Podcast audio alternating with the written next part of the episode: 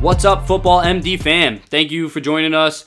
Thanks for tuning in. This is episode 55 of the Football MD podcast, part B of our full draft breakdown.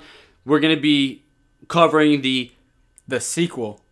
the back end 16 teams. We covered the first 16 teams in alphabetical order. Now we'll be covering the back end 16 teams on this episode, giving you a full breakdown of, you know, the picks we liked, the picks we didn't like, and, you know, just how teams did during the process. Yeah, and if you guys didn't catch our part one episode, definitely go back and check that out. We like just released it, so go find it. Stop being lazy. Go listen to the first 16 picks, and then come back, listen to this one, and get your full draft recap. Not only that, too, also before we get into the first team, the Arizona Cardinals, we do give you a couple notes that we're going to skip over on this episode. We really want you to go back and listen to that one. But the notes are pretty solid. It's, you know, it equates to this. Don't The criteria that we us. draft Yeah, off the, of. it's, and- it's the criteria we grade off of and uh, just uh, some good knowledge to know, background knowledge for, you know, our evaluations on these picks. Let's get right into it. We'll get right into it. Um, before we do that, one last thing. You know, we got to plug the social media pages Instagram, Facebook, Twitter. We're putting out a ton of content right now for you guys. And we're really excited for the next couple weeks. We're actually going to flip our focus to like a way too soon fantasy rankings type thing but we're missing fantasy football we're getting itchy we want to you know talk fantasy football so we're going to do a couple way too early discussions Yeah, we're going to and- talk about the rookies just drafted yeah, and, and once you know, once the draft comes, it feels like football's right around the corner. So we're gonna mm. act like it is and get Yeah. you guys ready for your fantasy draft, especially if you're in a dynasty league. You know, it's never too early to start getting ready.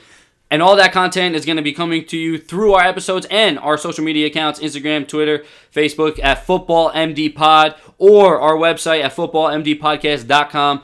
Make sure you're up to date. Subscribe to all of them. Give us reviews, comments, engage. Guys, we love to engage with you guys. That's Yep. why we do this. You know, that's we love it. So make sure you guys are engaging with us. Give us your opinions. We love to debate. We love to conversate. And with that said, I'll let you kick it off with the first team. We're going to start off with the Los Angeles Chargers. Yes, and I gave them a B plus grade for their draft. They needed help at defensive tackle in the secondary, and they needed an offensive tackle, and that's exactly where they went with their first three picks. Jerry Tillery, defensive tackle out of Notre Dame, has some injury concerns, having had shoulder surgery prior to the draft, but he should be a monster on that defensive line if he stays healthy. And then I thought safety Nasir Adderley in the second was a perfect complement for Derwin James. You know, if you gave me Derwin James to start a team around and you told me go get a safety to play alongside him and I could build him in Madden, my ideal player, it'd be Nasir Adderley. I think he's going to be the perfect complement there. And then Drue Tranquill in the fourth, one of the more impressive linebackers in coverage from this year's draft class. I love the value there as well.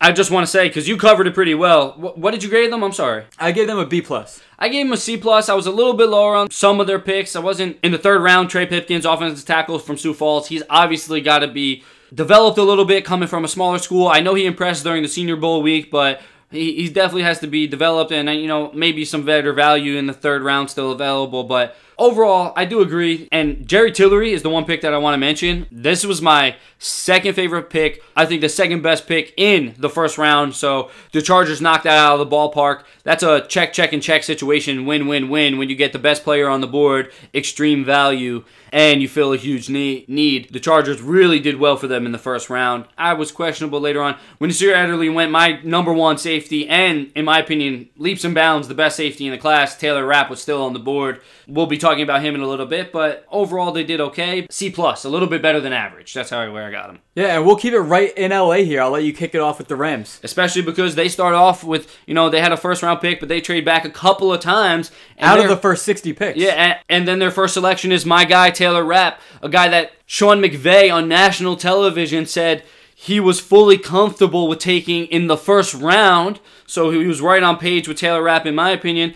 He was fully confident taking him in the first round, but they were lucky enough to trade back, recuperate picks, and still get him in the second. So extreme value. Darrell Henderson. Everybody wants to talk about, oh, what's wrong with Todd Gurley? This and that. I'm not feeding that fire. What I do know about Darrell Henderson is even if he doesn't, you know, take over for him, he can be used in the slot. He could be used in the backfield at the same time. He's an offensive weapon that any offense would love to have. So great pick, especially with the offensive mind like Sean McVay at the helm.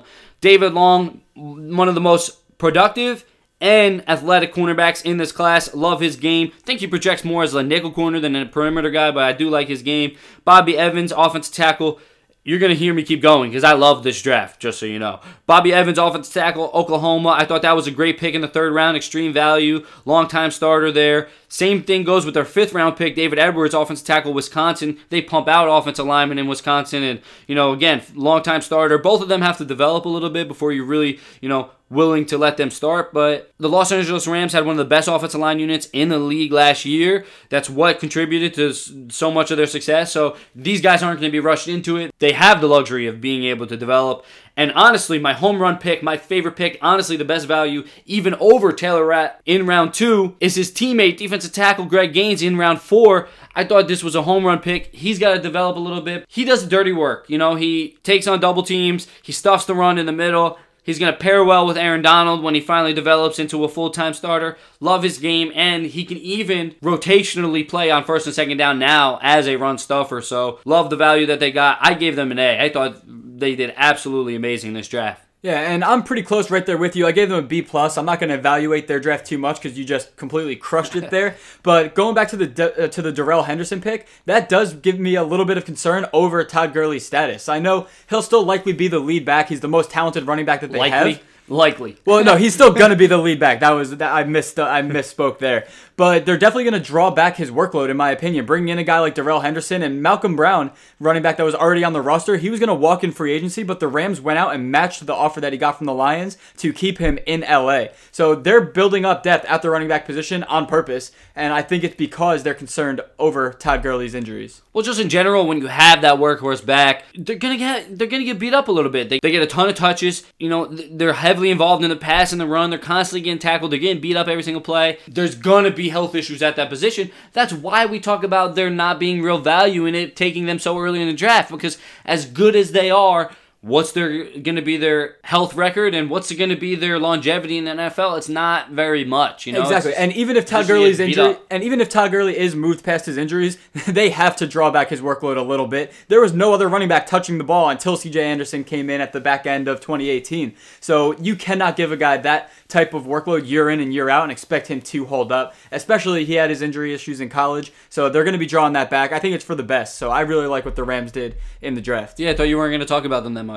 Yeah, I kind of just kept on going there. But we'll move right along now to the Miami Dolphins. I gave them a B. I love the pick of defensive tackle Christian Wilkins in the first round. He has the versatility to play all over the defensive line, and the Dolphins never really replaced Ndamukong Suh. So I think Williams will slot in nicely to that defense. And of course, they traded for quarterback Josh Rosen on Friday night. So you can say what you want about the kid in his rookie year, but he was a highly touted prospect just a year ago. I'm not ready to completely throw that out the window. We don't know what type of player Rosen will develop into. So I think grabbing him for a late second this year and a fifth rounder in 2020, I think that's a steal.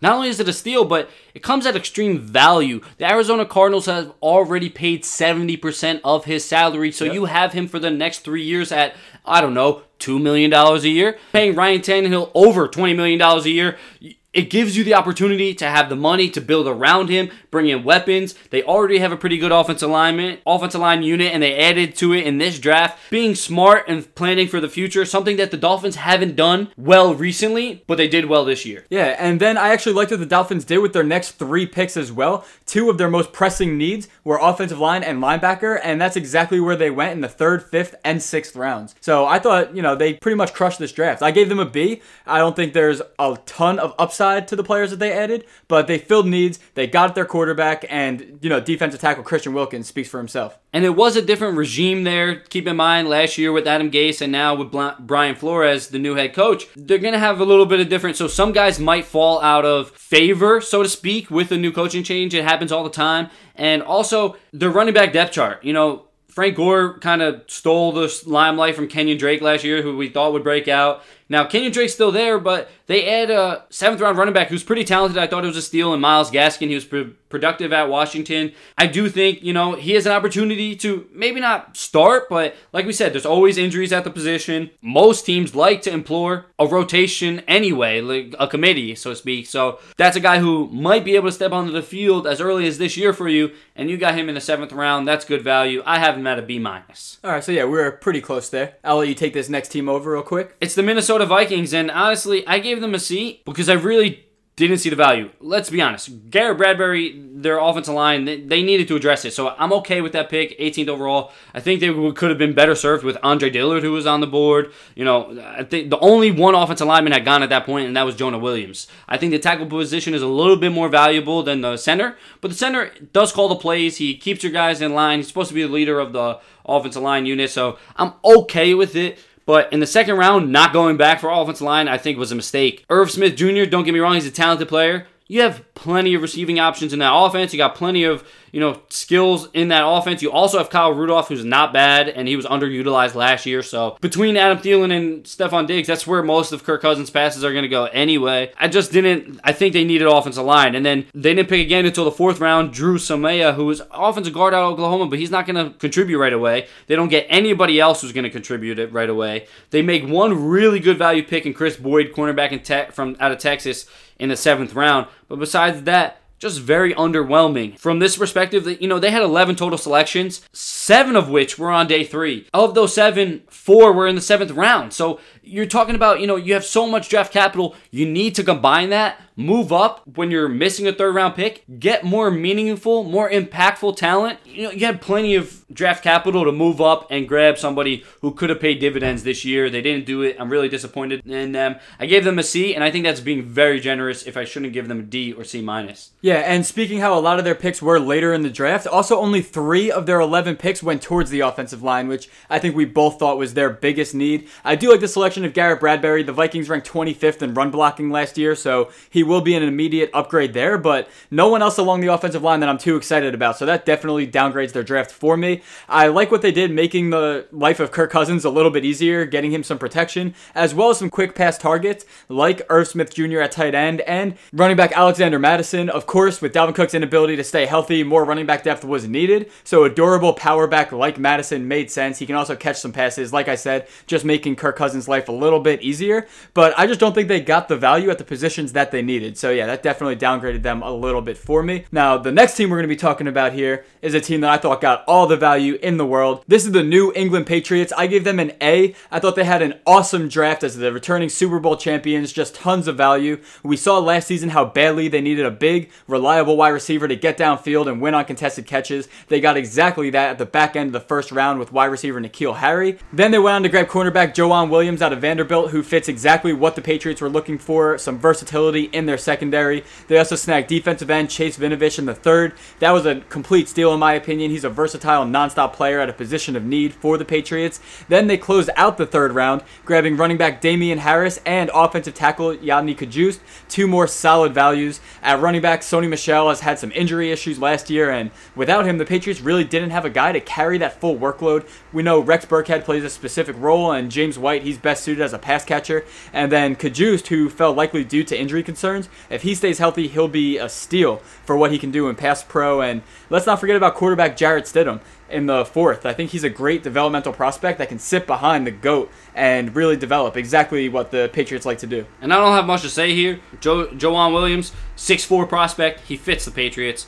N'Keal Harry, in my opinion, he was the number one wide receiver that I had on my board. I love the guy. I think he's going to be one of the better players in this draft class when it's all said and done. And Chase Winovich, extreme value, one of the better defensive ends in the class just like you said, home run picks all over the place. So I'll move right on to the New Orleans Saints. I will say, for fantasy value, I hate that they grabbed Damien Harris. Running backs are going there to die this year. You're not going to be able to trust James White, Sony Michel, Rex Burkhead, or Damien Harris, in my opinion. That's going to be a. I mean, can you ever really trust? It's always a gamble with their their defense, uh, with their running back group. Yeah, I was just I was really hoping Damien Harris landed somewhere where he could be a fantasy stud, but you know we'll save that one for another episode. I'll let you kick off this next team. My one thing that I'll comment on: the only fantasy stud at the running back position is going to be jo- Josh Jacobs this year. Take it now for what it's worth. He's going to be the man. On to the New Orleans Saints. They don't have a ton of capital, and even with the capital they had, they didn't do good too well in my opinion. I get Max on Unger left. He is retired, but Erik McCoy immediately fits that need, fills that gap, and that's the only good real pick I'm a fan of. Chauncey Gardner Johnson was good value in round four, but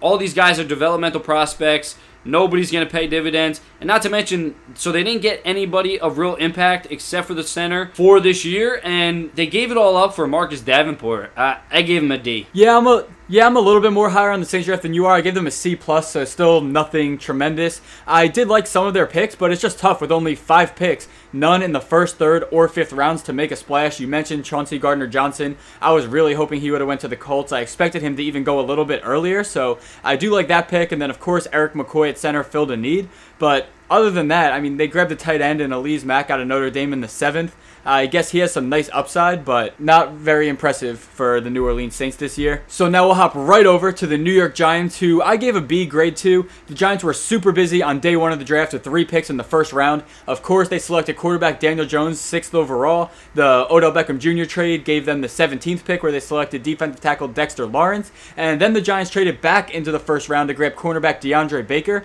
So let's start with probably the most controversial pick of the draft, quarterback Daniel Jones. The Giants definitely caught a lot of slack for that pick, but as you've said on previous episodes, he didn't have a lot of receiving talent to work with at Duke. He played behind one of the worst offensive lines in college, and he does have some positive traits. I know they likely could have waited until the 17th pick. He might have still been sitting there, but they needed to get Eli's eventual replacement, so they went out and got the guy that they liked. That one, we're just going to have to wait and see how it plays out. You have to wait and see how it pans out, but the one thing I will say about, oh, he could have been there at 17, whatever, here's the way I feel about quarterback. You don't take a quarterback if you don't think he could be a franchise guy. And you don't wait on a guy that you think can be your franchise guy. If you didn't think he could be a franchise quarterback going forward, then he's not on your first round radar at all. He don't go at 17. He don't go at you know when they trade back in. He don't go in the first round. You know if you if anything of value, you take him later if he's there. If you think you found the guy, you don't wait on him. You don't get cute at the quarterback position, as Dave Gettleman said. I agree with that. You take him at six overall. I'm okay with that.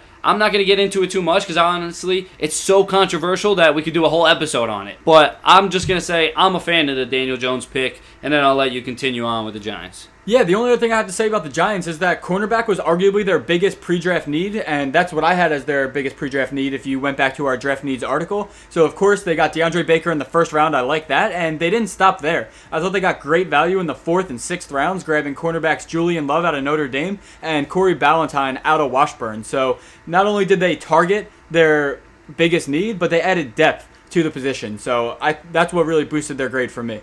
Yeah, and like I said, I'm not to go into Daniel Jones because, like I said, I'm a fan of it, and I realize that's not a popular opinion, but I'm to stand by that, and we'll talk about it in three years, as Gettleman said. He'll start before then. That's just a joke. The rest of the picks, literally, if you look at the rest of the draft, it is amazing. Dexter Lawrence will start. DeAndre Baker will start. Oshane Ximines will start out of Old Dominion. He's an impactful guy. He might not be, you know, pro ready 100% coming out of some small school, but he'll be a edge specialist in a rotational role this year. And as he develops into a full time starter, which he will, Julian Love amazing value and really projects as a true nickel corner at the next round, at the next level. So that's a dynamite pick. Ryan Connelly, Darius Slayton are both two great developmental prospects that I had my eye on. I gave the Giants an A minus. I think they knocked it out of the ballpark. They did an excellent job. And we'll move right on to the Gang Green. Surprisingly, probably the better team in New York right now, which is uncommon. But the New York Jets, they proved that you don't need a ton of draft capital to really get a good grade in a draft because they didn't have too many picks, but they nailed them. Obviously, Quinnen Williams with the third pick overall. It's hard to say a steal at third pick overall, but when he's my number one prospect in the entire class, he should have went one overall. So that third mm-hmm. pick is actually quite a steal. Then they go and get Jachai Polite, defensive end Florida in the third round. A guy that a lot of people had at the back end of the second round sometime during this offseason. He fell a little bit because he didn't test great, but he was productive and he was good at Florida, and you know that's good value. Not to mention they get in the third round Chuma Edoga, offensive tackle from USC. This is a guy who I don't think he'll pay dividends in 2019, but I would look at him to be a starter immediately in 2020. That's not bad development. What I'm saying is he doesn't have much to learn. He's got a little bit further to go, but you know, it was a huge need for them. They couldn't really address it because they went with best player available earlier in the draft, but just addressing it in some extent with a promising prospect, in my opinion, was a great job. Trevon Wesco, tight end out of West Virginia, he's going to complement Herndon, who just exploded onto the scene at the end of the season last year. He'll be the number two guy behind him, and in tight end, and in two tight end sets that means he'll play. Lastly, in round five, great value, Blake Cashman. This is an inside linebacker who, you know, is a tremendous prospect. He's a guy who can play immediately in year one, and you get that value in round five. So that tremendous value and a guy who can even develop into a full-time starter. And honestly, I think maybe possibly a stud in the position. I really like Cashman's game. So I gave them a B plus. I thought they did excellent. They would have had the A, but they didn't have enough capital to really capitalize in that way. They capitalized as best as they could with what they had. Yeah, and I definitely agree with everything that you said. I actually gave them an A minus just because I didn't take into account the lack of capital that they had. I thought with what they had, they made the most of it. They got value in every single round, so they landed with an A minus for me. But now we'll move right over to the Oakland Raiders, and I gave them a C plus. I thought they got a lot of solid players with their three first round picks, and they filled some needs. But I don't think they maximized value by any means. I really like edge rusher Clelin Ferrell a lot. I just thought fourth overall was a little surprising. I did like the pick of Josh Jacobs at 24 with no more Marshawn Lynch or Doug Martin. The Raiders obviously needed a running back, so they went out and got the best one in the class. And then again, safety Jonathan Abram, the guy who actually catfished us on Facebook a few days ago. um, definitely not definitely not a bad pick. The Raider secondary was brutal last season, so I get it. I just thought he was more of a second round guy, and really that's how I felt about all of their first round picks. I know Clelin Ferrell was more of a back end of the first round guy, but I didn't think they got a lot of first round talent with their three first round picks. But then they did kind of win me back over. Trayvon Mullen in the second helped fill one of their biggest needs at cornerback and tight end Foster Moreau. I actually like that pick. He gives the Raiders a nice receiving tight end, which they're currently lacking. He's going to start. He got picked in the fourth round. He's going to start. Yeah. That's good value. Not to mention, also picked in the fifth round, Hunter Renfrow, wide receiver out of Clemson. He's going to be their slot wide receiver. He's going to start.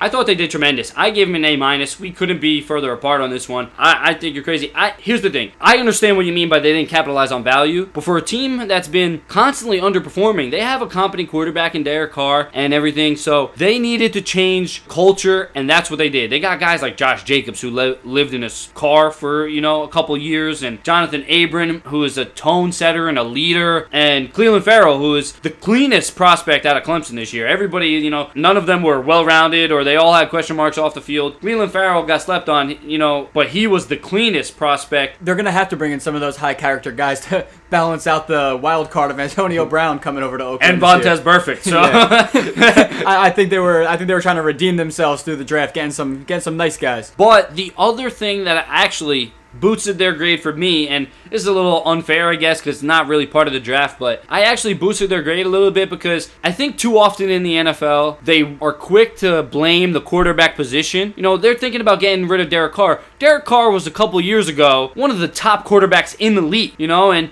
it's easy to say we're not having success because of the most important position, which is the quarterback. But how about you surround him with some weapons? How about you draft a little bit better on defense? How about you give him a little bit more? You set him up for success a little bit more. And then if he still can't produce, yeah, then you got to move on. But uh, don't be so quick to blame one player in a sport that is the biggest team game in all of sports. Like, let, let's chill out and be on the quarterbacks. I get it. You know, it can be detrimental to your team, but I think Derek Carr is better than given credit for this offseason. So many people were like ready for them to trade up and get Kyler Murray, and so I gave them a couple bonus points for sticking with their guy in Derek Carr, a guy that I'm not crazy about, but I just think it was the right move organizationally to stick with Derek Carr. So A minus for me. We were completely on different ends of the spectrum there, but for sure. And next up, we have the Philadelphia Eagles. I gave them a B plus with just We're five. right on the money there. There right we go. High five again. We did one last episode, got another one here. With just five picks, I really liked what the Eagles managed to get done on draft day. They didn't really have any major holes to fill, so they were kind of just able to sit back and make improvements and plan for the future. Kind of some luxury drafting, in my opinion. They traded up to get offensive tackle Andre Dillard, one of the better pass protectors in the class. The best pick in the first round, hands down, in my opinion. Yeah, I thought that was especially a solid move considering that Jason Peters, he's been great for the Eagles, but he's 37 years old and his contract expires in the next year or two. So, you know, Dillard's not going to have to start right away. He's going to play this year. Jason Peters actually, because he does take some snaps off, so he'll play. And I think Dillard, they'll move him around the formation to get him on the field field, and then when Peters leaves, he'll be the full time left tackle. Yeah, I think I think it's a nice situation for him to fall into though, with an established tackle oh, no doubt, already no in doubt. place there. Yeah, and then of course they had to pass up on Josh Jacobs to get Dillard, but they still managed to grab one of the better running backs in the draft with Miles Sanders in the second round. I think he could end up being a nice complement to a bruiser like Jordan Howard. You're giving me a look for that Miles Sanders well, I, because he was my second rated running back. I loved him. I loved him. I just hate this fit for him because. how many running backs do you need? You trade for Jordan Howard. You have Corey Clement, Wendell Smallwood. Talk about it. Talk about it. their, their, their names are escaping me. Josh but there's like Adams. Josh you know they got there he is. They yeah. got running backs go there and they just you can't trust that backfield and it sucks because I love this running back and you just can't trust him for fantasy perspective. Yeah, great for the Eagles. I, I- that's what I should say. Build great for the the depth, Eagles. sure. You know they they rotate them in and out. and They get production from them. Like you said, there's always injuries, so they always have a talented guy stepping in. It's great for the team. Ugh, fantasy football, man. Yeah. Eagles backfield. Stay away from Eagles it. We'll talk about it later, but. Eagles backfield's going to be a mess. But they also added a wide receiver that we both were pretty high on, JJ Arcega Whiteside, who really could develop into a legit red zone threat at the NFL, at the NFL level. And what I really like is he doesn't need to start right away either. He can basically just sit back. If I'm on the coaching staff, I'm telling him to sit back and just watch Alshon Jeffery. That that's what you want to develop into in a few years, and they have his replacement already there. And you're absolutely right. He does. He's not. The best thing about all these picks for the Eagles is that their roster is so stout that none of these guys are going to be forced to produce right away or like be an impactful player right away. But the best thing about these picks are situationally, rotationally, they all can. You know, Miles Sanders can be that change of pace back. You know, from Jordan Howard, he could be your one-two punch.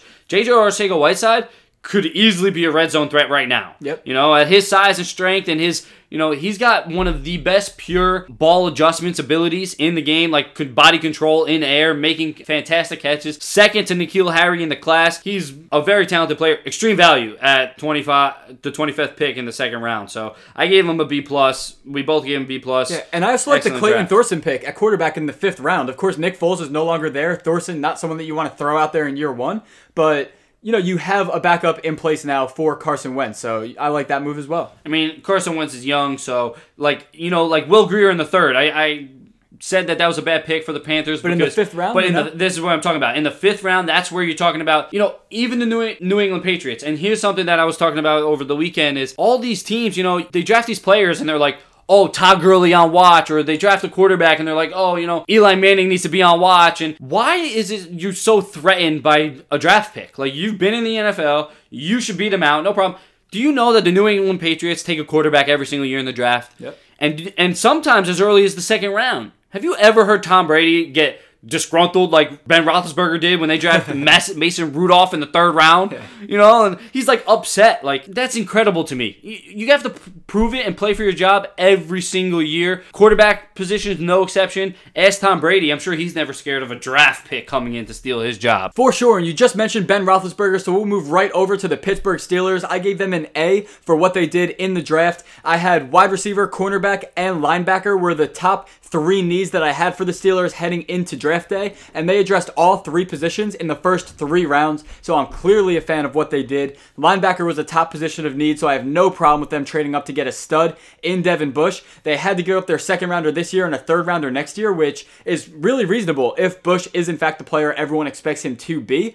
Then they drafted wide receiver Diontae Johnson in the third, who I really wasn't too high on. I thought that was a bit of a reach, but when it comes to wide receivers, I'm not going to argue against the Pittsburgh Steelers evaluation process. And then I thought their second third round pick of cornerback Justin Layne out of Michigan State was an absolute steal. And then they grabbed running back Benny Snell in the fourth, a big, powerful runner to add some depth behind James Conner and Jaylen Samuel. I think that was a nice add as well. This is another one we're not going to agree on. I gave him a C minus. Devin Bush picking the first round, I'm fine with, but it's so uncharacteristic for the Steelers. They have never traded up in the first round, especially into the top 10. I get it was a huge need. They haven't been able to replace Shazier since he's left. Perfect fit, all that, and it's, it's the right value, you know, don't get me wrong. But it's just a little uncharacteristic, but it was an okay pick. Well, what I will say to kind of piggyback off of what you were just going on about the trading up for the linebacker, they could have stayed. They could have stayed at twenty, grabbed a cornerback, and then still gotten value at linebacker in the second round, and not given up any capital there. So, I and maybe not saying. cornerback just because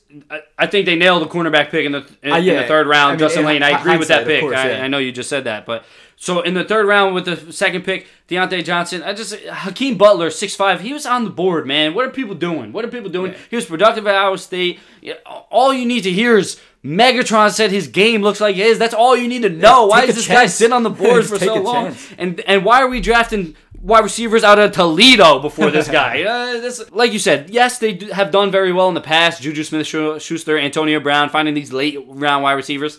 Eh, they also draft them every year, so don't act like you know they hit home runs every year. You know they found two or three guys in the past few in the past ten years uh, you know, uh, in the mid rounds. Don't don't like sleep on the fact that they're taking a high amount of these guys. Besides Devin Bush and Justin Layne, just very underwhelmed. Now, don't get me wrong. I think the offense is set. I don't think they needed to replace Antonio Brown and Le'Veon Bell. They have James Conner. They have Juju Smith-Schuster. They have talented wide receivers. They they'll be okay. They got a good offense led by a pro quarter, a legit pro quarterback in Ben Roethlisberger. They needed defense. They weren't that good on defense a team that used to set the tone on defense. This is what the Steelers organization has been about. So I'm happy they went to the defensive side of the ball, but just questionable about the talent that they brought in a little bit. We'll move right on to the Seattle Seahawks. You know, I gotta say, I gave them a B, and I'm surprised that I didn't give them more because I was a little bit questionable on the picks. But the one thing you gotta commend them for is they came into the draft, I think a week before the draft, they had four total selections to their name with the Frank Clark tra- trade and then like moving around and recuperating picks and trading back. They end up with 11 selections. I, am pretty sure that was tied for the most. I think one team might have had 12, whatever, but they were, that's incredible. That's savvy drafting right there. And Collier, to me, LJ Collier, the first round pick, was a little bit of a reach, but I also see what they're going for. You're trying to replace Frank Clark as the defense end.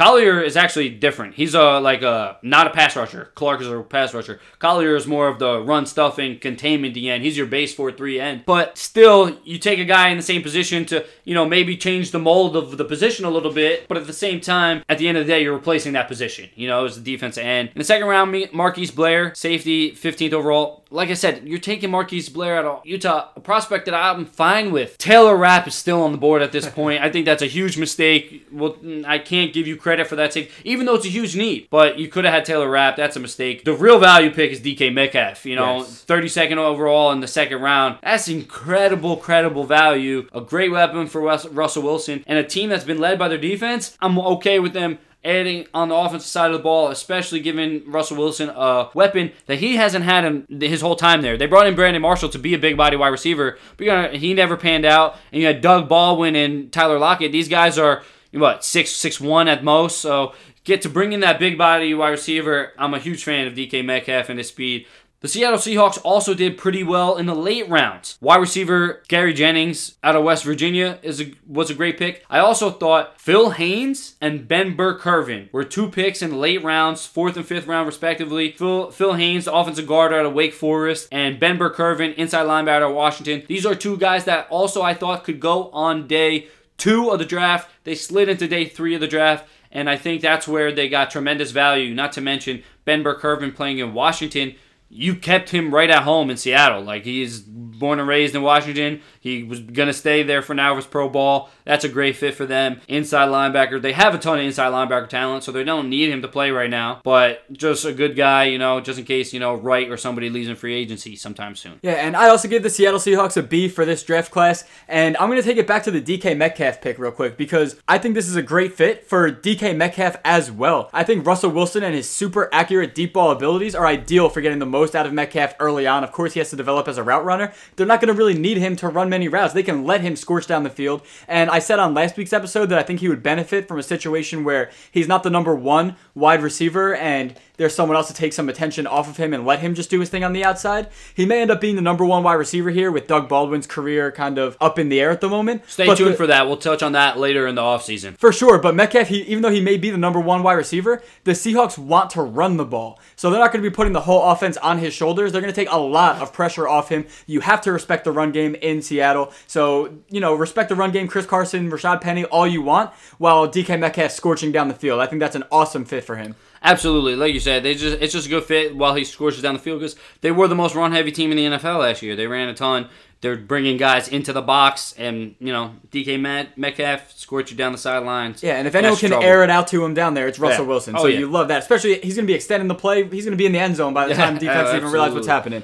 But we'll move right on to our next team here. We have the San Francisco 49ers, and I give them a B plus. Of course, they filled one of their biggest needs with arguably the best player in the draft, defensive end Nick Bosa, to pair with free agent signee Dee Ford. That's huge for the pass rush that ranked near the bottom of the NFL last season. They then followed that up by targeting another position of need by selecting wide receivers Deebo Samuel and Jalen Hurd in the second and third rounds. I know you're not as high on those guys as I am, But Samuel, he's one of the best route runners in this draft class. Like I said, I know I'm a little higher on him than you are. And then Hurd, he's a raw prospect, a converted running back, but he has insane measurables and could develop into a big slot receiver. I think Kyle Shanahan can have some fun with him as both a running back and a wide receiver. And really, both are just versatile players that a creative coach like Shanahan can really get the most out of. Yeah, I mean, I don't, I don't like the draft. C minus. You grab Nick Bosa, which I get it. He's one of the better prospects in the draft, but you draft on the defensive line and in the front seven every year in the top 10 for the past 10 years. You're just admitting the fact that you took Sol- Solomon Thomas last year, third overall, and he's reduced to a backup because you brought in Dee Ford and Nick Bosa. Like, you're admitting the fact that you're drafting the top 10 and your picks are not panning out. You're not drafting well, you know, and that's something I'm not a fan of. So, yeah, I get it. Get Nick Bosa, the guy who, yeah, is going to be a sure thing, but it sucks because you drafted DeForest Buckner, you drafted Arik Armstead, you drafted Solomon Thomas, you drafted all these guys on the on the front line, and you they should not, be yeah, loaded. They, right they should now, be yeah. loaded there already, and it's viewed as a position of need. That's a problem. So that's one. Two. After that pick, you, you got nobody that I'm crazy about. Deebo Samuel, fourth overall in the second round. Went before DK Metcalf. Thought that was crazy. I mean, I mean DK Metcalf, but so many other guys. N'Keal Harry went what three, four picks before him. Like everybody else was on the board besides N'Keal Harry and Marquise Brown. You could have gotten anybody else, and you you took Deebo Samuel. I, I don't know. I would have taken Andy Isabella before that, you know, because I, I don't know. Just really confused. Jalen Hurd, wide receiver. This is where I really get started annoyed with this. I'm a fan of this team because I like Kyle Shanahan, and I get giving him some offensive weapons to play around with. Fourth round, this is the epitome of it. Fourth round, pick eighth, Mitch Wishnowsky, uh, punter out of Utah. Julian Love went in that area. He might have went like one or two picks before him. Package up every single one of your wasted picks after that, and go up and jump the Giants and grab Julian Love, a cornerback, because you guys had the worst secondary in the last 10 years in the NFL. like you guys were god awful in the secondary. You didn't draft need. You didn't hit value. C minus. You should have gotten a D. It's the one team I should maybe should have given an F before the F, the Kansas City Chiefs. uh, just very disappointed with that draft, in my opinion. I I, I don't know. Maybe it's just me. Maybe I'm crazy, but I just like I said, I, I get it. Their, I get it. Yeah. Their secondary was the worst in literally a decade. Like they, that's how bad they were. They had the worst grade in over a decade, and yet you don't draft a secondary at all. With the oh, I'm sorry, in the sixth round, you take cornerback Tim Harris out of Virginia. Do you know who Tim Harris is? I don't know. I had no idea who Tim Harris is. We studied what two, three hundred some prospects between the two of us. Neither of us touched on Tim Harris. Nope. incredible. We'll keep it moving here. I'll let you take this next one. Sorry for that rant, dude. Sorry for that rant, but that was, a, in my opinion, I don't know what they're thinking. Tampa Bay Buccaneers, though. They had a good draft. A minus. I gave them an A minus. I gave them a B, so I, I'm right there with you, kinda. Um, Devin White, home run pick at five overall, and then they are the team that also had the huge need in the secondary. But you know what they did? they drafted in the secondary. They addressed it with the second round pick. They take Sean Bunting, quarterback out of Central Michigan. In the third round, they go back to the cornerback position and take Jamel Dean, athletic freak from the combine out of Auburn. Oh, and then in the third round, they pick again and they take Mike Edwards, safety out of Kentucky. They're stacking on the secondary because they know they have a need at a secondary. and Mike Edwards is not going to be ready to start this year like Jamel Dean and Sean Bunting, who can contribute right away. Developmental prospect in the late third round that, yeah, you know, he might play a little bit if you're playing a three safety set right now. In the long run, he'll probably end up being a starter for them. Not to mention, they did pretty well also in the fourth round. I like the developmental pick of Anthony Nelson. That's a guy who I think can also play rotationally on the edge immediately to give you like a small snap count, maybe like in relief of your, you know, more prominent defensive ends. Not that their defensive line is lacking. They have JPP and Vita Vea. They've uh, enlisted on their front defensive line, but that gives them the opportunity to progress and develop. And I thought they did okay. I gave it an A minus. Like I thought they did very well for them. I said okay, but A minus is as good as it's gonna get, really. Yeah, and like I said, they got a B from me. Tampa had the 30th ranked defense in 2018, so they used six of their eight picks on that side of the ball. So you gotta like that. The only thing I had, I thought they would have went with a running back. I think they could definitely use an upgrade there. Peyton Barber was ninth in the NFL last year in carries,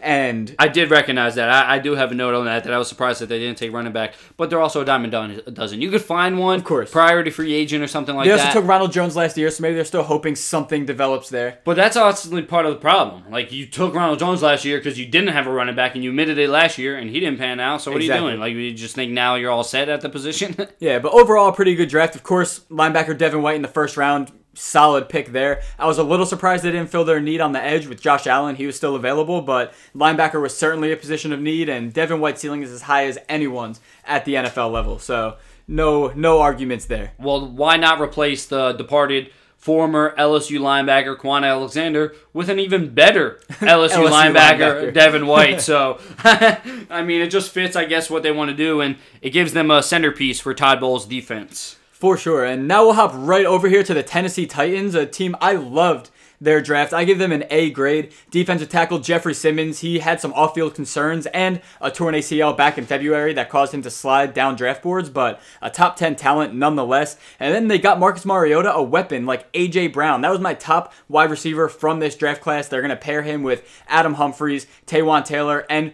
Corey Davis. I know none of those names really stand out to you, but I'm still a believer in Corey Davis as a number one wide receiver. Taywan Taylor, they had him playing on the perimeter last year. He struggled, but when he did move into the slot, which is what he'll be able to do now that AJ Brown's on the team, Taywan Taylor actually had some success there. So I think they'll be able to get the most out of their players. And I know AJ Brown primarily played in the slot. A lot of people think that's what he'll be doing for the Titans, but we saw him have success on the outside once DK Metcalf suffered his neck injury last year. So I think he can really be used as much more than just a slot wide receiver. And then they continued to add value. Offensive guard Nate Davis was solid, adding to an already strong offensive line. And then safety Amani Hooker. In the fourth round, I don't know how a physical safety like that fell to them there, but I love that pick. I mean, I agree with you. I have them at an A minus. I thought they absolutely crushed the draft.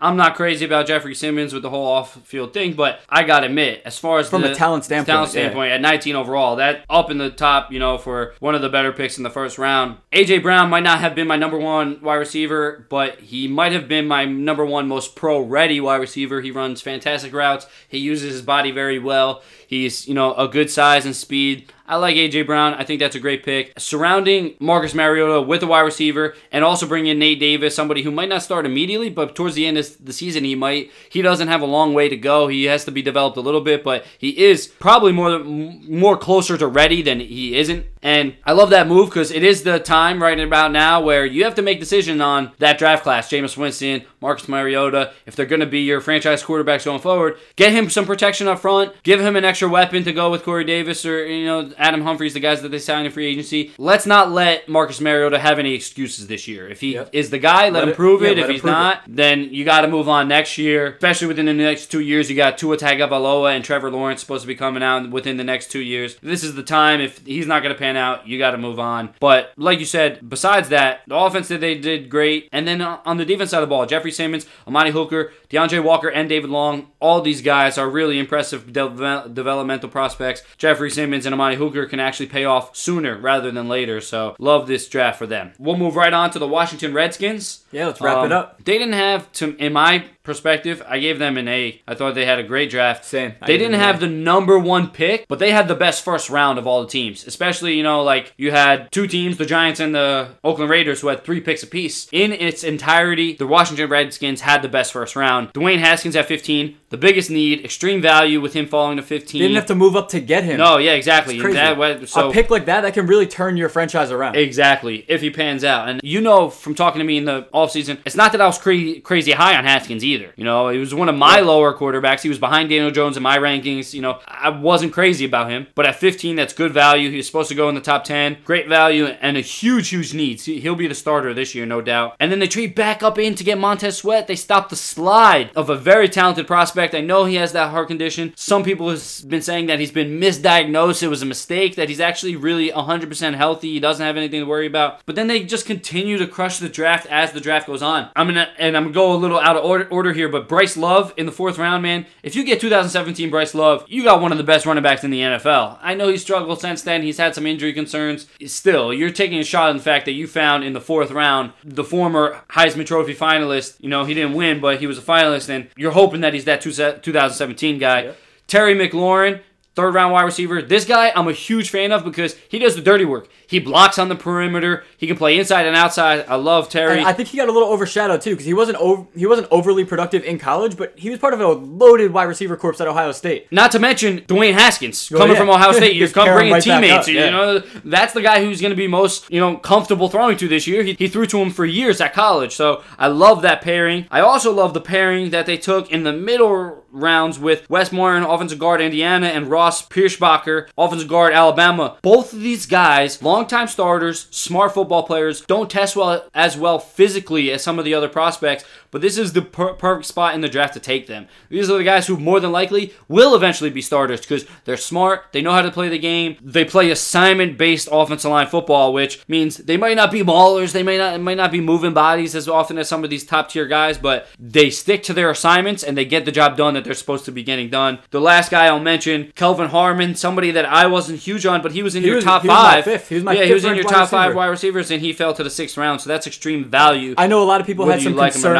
Not, yeah, yeah. a lot of people had concerns about his ability to create separation. He is a bigger bodied guy and he doesn't really use his size, but I like that. He's not a guy that has to rely on his size to create separation and get open. He uses his speed, he uses his route running abilities, and I just loved what I saw from him at NC State. I think if he does pan out, you know, he has some developing to do. He could end up being one of the steals of this draft going in the sixth round. But it comes with no risk with, in the sixth round, round. Sixth yeah. round. Who, who cares if And we pan out? know the Redskins need to help a wide receiver. The other pick that I know we touched on a little bit, and I'm going to drop back because we're done. We covered all 30, 32 teams between our two episodes. Um, so make sure if you didn't, if you just tuned in for this one, go back, listen to the first episode. Make sure you get all 32 teams in its entirety. There's a ton of great content in there. But I just want to stress at the end here another pick that, like, you know, we went into a little bit. It wasn't a pick. Josh Rosen to the that comes in at extreme value that I don't think enough people understand, and maybe we didn't stress enough when we were talking about the Miami Dolphins. There's no risk. Dude, They're- top 10 They're pick last paying year. him no money. They're they got him for nothing. Second round pick, like great pick for the Dolphins. They couldn't start the quarterbacks that they have in the building. I mean, actually, I'm sorry, they could start Fitzpatrick, but he's not the long term answer, and he's not even the guy that I would be real comfortable starting with for the whole season. That's the type of guy that you like. You draft a quarterback that's kind of ready, and you give Fitzpatrick the first couple weeks. I just I, I like the fit. You know, I, th- I think Josh Rosen. You know, And in the interviews that we've seen with Josh Rosen since this trade took place, he seems like he really matured a lot Oh. since that draft. everybody was questioning his character and everything like Yeah. this. He comes out with this video. He seems like a new man. Yeah, he comes out with this video to, you know, a team that drafted him first overall, promised him the world, and then during this offense, during this offseason, he was like put through the gauntlet. Like he had to hear all the negative stuff about him and about how, you know, he's not worth the first round pick. He should only be a third rounder. Like how much of a mistake it was for the Cardinals to take him. I, I hope this kid does pretty well. Yeah, I'm definitely rooting. I'm definitely rooting for Josh Rosen, and he was. It's not like he was given a fair shake in Arizona last Yeah. year. It's not like the Team was terrible. It's not like the Cardinal struggles were because of Josh Rosen. Yeah. there was plenty of things going wrong on that team. So you know, really hope he turns it around in Miami. I compare it to the situation with Jared Goff, man. Jared Goff was god awful in his first year. Jeff Fisher Sean, effect. Sean McVay comes in, but not only that, but the personnel changes. They get more guys on the offensive line. They bring in some stud, you know, weapons around Jared Goff. They set him up for success, and this is something I mention all the time. You know this. You've heard me say it a million times, and you'll hear me say it a million times more as long as you're listening to the Football MD podcast. You gotta set up these quarterbacks for success. You're doing them a, a, a disservice. We're blaming quarterbacks too quickly. I talked about it with Derek Carr. We're blaming these quarterbacks too quickly for you're putting too much on an individual for a team sport, in my Yep. opinion. Like you know what I'm saying? Winning, losing, it's a team statistic. I know it's easy to look at the most influential position on the field. Just in general, man, we're too quick to blame these guys. I think, you know, you got to give them a fair shake. You got to protect them. You got to give them some weapons. You got to give them some complementary defense, you know, whether the team should actually be led by defense and the quarterback should be the complementary piece or vice versa, whether the quarterback can really carry the most of the weight, but you need some complementary you need some complementary defense played. Should be able to identify that and set up your quarterback for success. That's what my main point is. Definitely agree. I think we'll end it on that note there. I really hope you guys enjoyed this draft recap. I hope whatever team you guys are a fan of, I hope you at least like their drafts. Hopefully, we gave them a positive grade, some more positive reinforcement for you guys to go through this offseason with. And make sure you're on the lookout for our next upcoming episodes over the next few weeks. I think next week we're going to be going and doing our fantasy rankings for just rookies. And then we're going to follow that up with fantasy positional rankings for all the fantasy positions your quarterbacks, running backs, wide receivers, and tight ends giving some early rankings, some early outlooks into each position. These are going to be some exciting episodes, so be on the lookout for those. And don't forget, guys, this is the time of year where we really start delving into fantasy football because we know you guys love it. It was part of one of our main building blocks of this podcast, something that we started out with, something that we're very passionate about. We used to be called the Fantasy MD podcast, actually. So- so, a little fun fact for you guys. yeah, so it's definitely a core value here at the Football MD team. That's why I want to remind you guys go to the website because we're going to be updating now our top 200 list, all of our positional rankings, and that is a huge pillar of our website. In fact, like you, my co-host Mike just said, we used to be the Fantasy MD podcast. When we transitioned to the Football MD podcast, we actually kept the fantasy page completely on its own. It's a link through our website, the Football MD, and it'll bring you right to the fantasy page, the Fantasy MD page, and that's where you'll get all your fantasy insight we'll have a printable cheat sheet out this yep. year. We're going to try to go even in more depths with the tiers and more detail. We're going to actually try to give you more detail on the player profiles on the website. You'll have to go to the website for those. But we're going to be trying to bring you just so much more content this year. We're trying to take our game to the next level in our second season. You know, we're trying to develop just like these prospects that we talked about at this uh, episode. We're trying to bring you guys grade A content. We're looking forward to it. We hope you guys are. Make sure you tune in. Football MD Pod on our social media pages and footballmdpodcast.com on our website. Until next time, guys, it's always a pleasure. Take care, guys.